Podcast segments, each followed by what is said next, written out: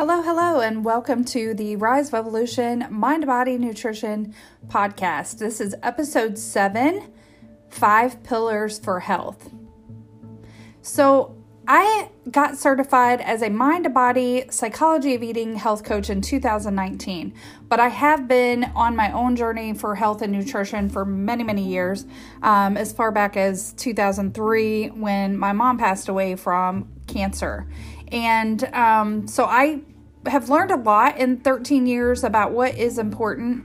And you can focus on one piece, but that really doesn't balance the table. You know, you need to have more than one piece of the puzzle in place to have good health and to be increasing your wellness and having what you would consider to be a healthy living lifestyle, right? In 2020, with all the stress of the world compounding the normal stresses that you already have from maybe a new job or relationship shifting or um, a friendship that, you know, distanced or anything that would normally be stressful job changes, relationship changes, new baby, you know, kids moving out, any of that, the normal stress of life. During 2020, we experienced like worldwide increased anxiety, stress, and a multitude of other issues. So, I gave a presentation a few times this year called The Five Pillars of Health, and I'm going to talk about that briefly. But before I do, you know, again, I'm reiterating what a mind body connection is. It is a new approach to health and wellness that explores the psychophysiology of how your thoughts, feelings, and beliefs actually impact your nutritional metabolism and health. It can reveal how stress physiology, the relaxation response, breathing, awareness, pleasure, food sensitivities, emotions, meal timing, and so much more actually influence your calorie burning and digestion, just the process of, you know, digesting your food and absorbing nutrients. So stress has an impact on that. So the number one first pillar I talk about is stress, fear and worry. Like what is all this stress doing to our body? Diet or weight is a major focus for most people in regard to health. So a lot of times they just discount the effect of stress. They're not focusing on that. But stress not only puts you at greater risk for disease and heart attack, but it also actually makes you more resistant to weight loss because your body's producing too much cortisol in that stress hormone, the fight or flight stress hormone, which kind of causes things to be out of balance. So, when you're stressing over your diet and nutrition, then the stress from that stress can counter be counterproductive. Um, so it helps to have a more relaxed approach to your plan for fitness or nutrition. Okay. And some facts of stress, the effects of stress on your body, starting with the brain. We already mentioned anxiety, depression, maybe panic attacks. Um, on the heart, you can have an increase in blood pressure or an increased risk for heart attacks. Your lungs, you can have increased possibilities for asthma attacks or strained breathing, rapid breathing. Um, sometimes that also makes it feel like you're having heart palpitations, which sometimes are related to the anxiety. Of course, any of this, I'm not a medical professional. If you're having any symptoms that you're concerned about, absolutely see your medical professional about that. Also, stomach. This is a place that I really carried a lot of stress in my lifetime. Stomach pain, with or without ulcers. I did get diagnosed with ulcers at periods of time in my life. Um, you know, cramping, bloating, just different digestive system upsets with your stomach. And then in your bones, even your muscle aches, your joint pains, that's all can be indicated of stress. And what are some like behaviors that indicate you may be under stress. Um, even if you think you're not. Are you more accident prone lately? Have you lost your appetite or increased your appetite? Loss of sex drive? Or are you making more poor decisions? Maybe drinking more? Maybe you have insomnia or restlessness. Maybe you've picked up smoking or other bad habits that you had recently, you know, maybe put down. And in your mind, you could be having nightmares, difficulty making decisions um, focusing on negative things and making quick impulsive decisions you know, impaired judgment, worrying too much. And in your body, you could be experiencing headaches, frequent infections, your muscles could be tight, you could be having muscle twitches. I've been experiencing that, like your eye twitching or a muscle in your stomach or your arm just kind of twitching. It's a weird feeling, but that's been happening. Um, fatigue, skin irritations, breathlessness. Um, and then in your emotions, you know, a lack of confidence, being more irritable, having apathy where you just really don't care about the things that you cared about before, being more apprehensive to do things that you used to do. All of those are indicated that you may be experiencing the effects of stress. And stressful eating, a lot of people say they're emotional eaters or they stress eat. Some people don't eat when they're stressed. I was always a stress eater. When I would get stressed, I would reach for food um, and it gave me comfort. Um, or it was just instinctual. I would get stressed out and start reaching, like on a phone call for work, and then start reaching around on my desk looking for a snack. But I want you to put a new way of thinking around emotional eating because we are human and we are therefore emotional because we're emotional beings, some more than others. But eating brings pleasure. And eating brings us nourishment. And eating actually reminds us of comfort and security. And even as babies and infants, when they cry, they get fed. And so they're crying, they're upset, they're unhappy, they get fed, they're nourished, they're safe, they're happy.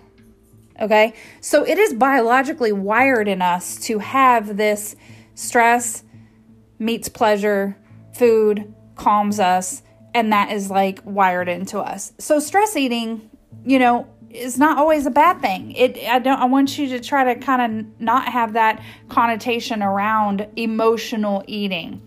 Um, but if we're making poor decisions because we're stressed, then what do we need to do?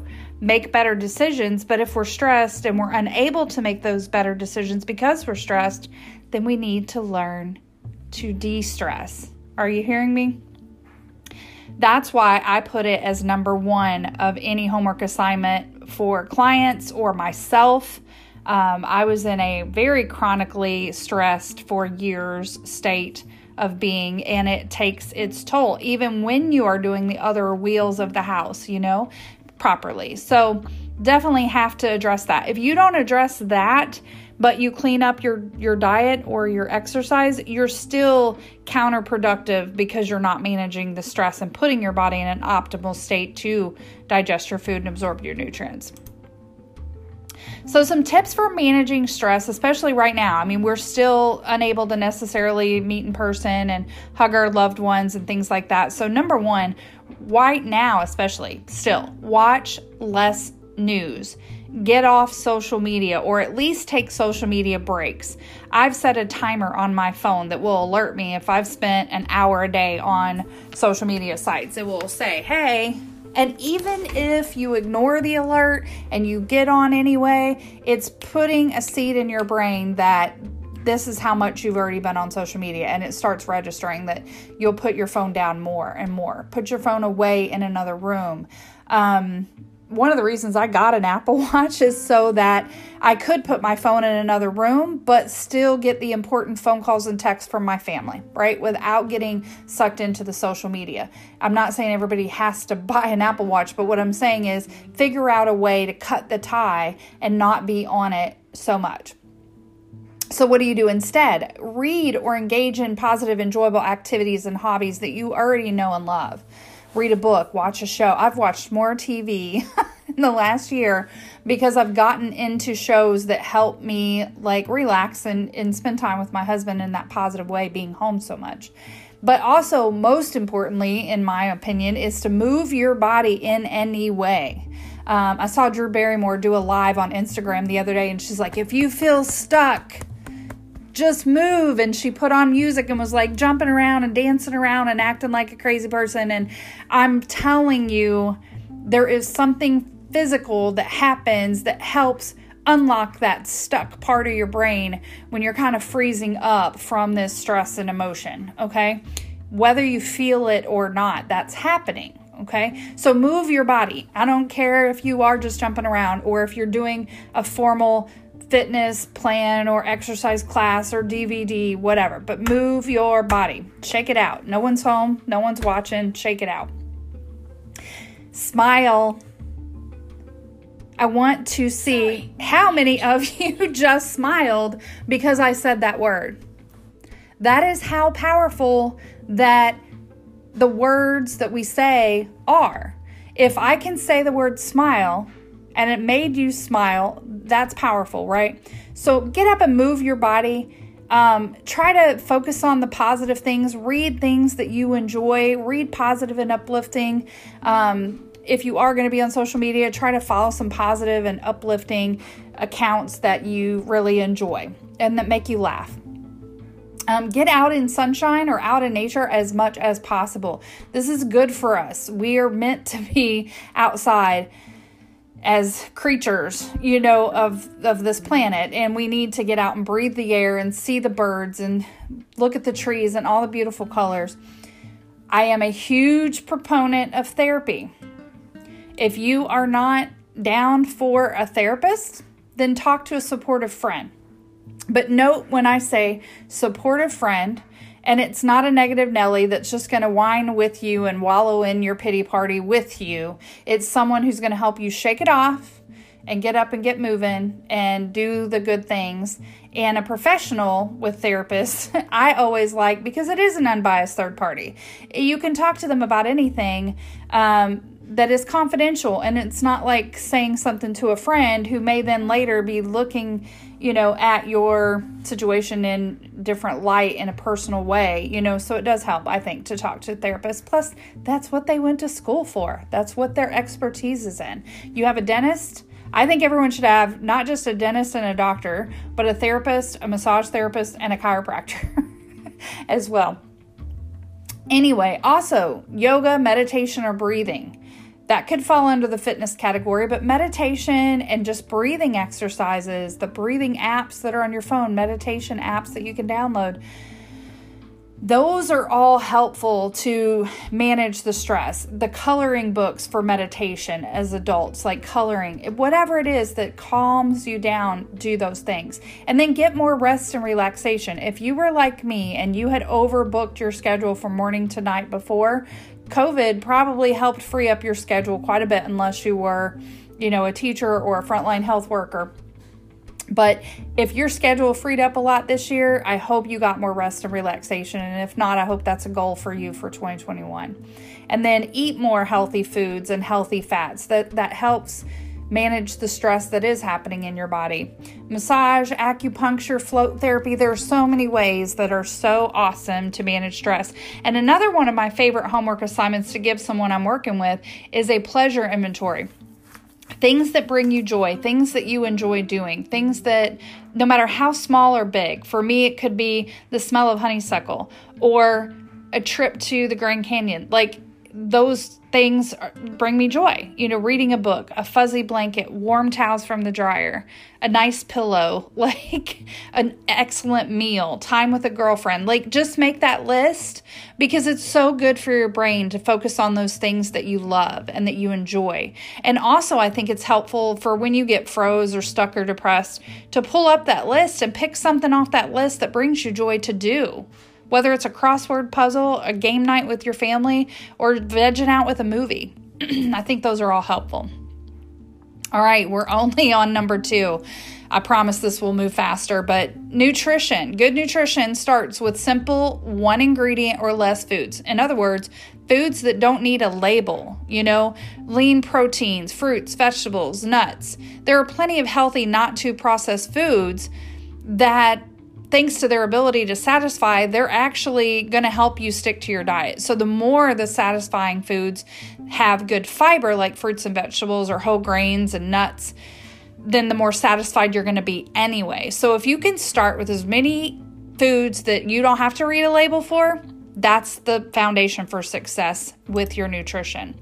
Half your plate should be fruits and vegetables at every meal. I think this is fairly easy for people to do at dinner, maybe. But what about breakfast? How often do you get some vegetables in at breakfast? This is when protein smoothies and oatmeal with berries, there's different ways to spinach in your omelet. There's different ways to sneak it in um, to get the fruits and vegetables. I also have a supplement, not a supplement, but a product that helps supplement your diet with the whole foods in a fruit and veggie capsule form. I want I already mentioned the 5 steps to conscious eating before in another podcast, but in case you didn't listen to that, the purpose of these 5 steps to conscious eating is to have that mind body connected eating during your meals and its purpose is to decrease the stress response. So, the five steps again, real quick make the conscious choice to eat, no mindless eating and snacking. Second, decide what you're going to eat, being intentional about your choice of food at your mealtime. Three, relax and enjoy the meal. Give thanks, eat slowly, and focus on the sights, the smell, the taste of the food. Listen for feedback, and that doesn't necessarily mean audibly, it means your digestion, bloating, any feedback that you would get from your system. Um, then release the meal. That means you made the intentional choice, you ate it, you enjoyed it, you listened for awareness of feedback of how did your body react to that food, and you let it go. The guilt, the shame, the shoulds, the shouldn'ts, just let it go and give your no other thought to that meal until it's time to eat again. Number three, hydration. Dehydration happens when your body doesn't have as much water as it needs, and without enough, your body can't function properly. Symptoms are headaches, fatigue, muscle cramps, irritability. So you should hydrate with at least a daily water goal of about half your body weight in ounces. So if you're 160 pounds, you're aiming for 80 ounces of water. If you're 200 pounds, you're aiming for 100 ounces of water. You can use a water tracker or a large bottle. There's all kinds of tricks to track how much you're drinking, but if you're just being more intentional about drinking more water, I don't really care how you're tracking it. But if you tracked one day and you were like, oh, wow, this is about typical for me and this is not much at all, then you will have an awareness again about what how much you're drinking and increase that. And obviously you can tell if you're drinking more because you're going to the bathroom more, right? It never ceases to amaze me how many times someone will complain of a headache and I'll ask them if they've had any water and their answer will be no coffee, soda, monster, whatever. And it's like step number one drink some water. Your body's headache is a signal automatically that you're dehydrated. It's like watering the plant. So go ahead and get your water in.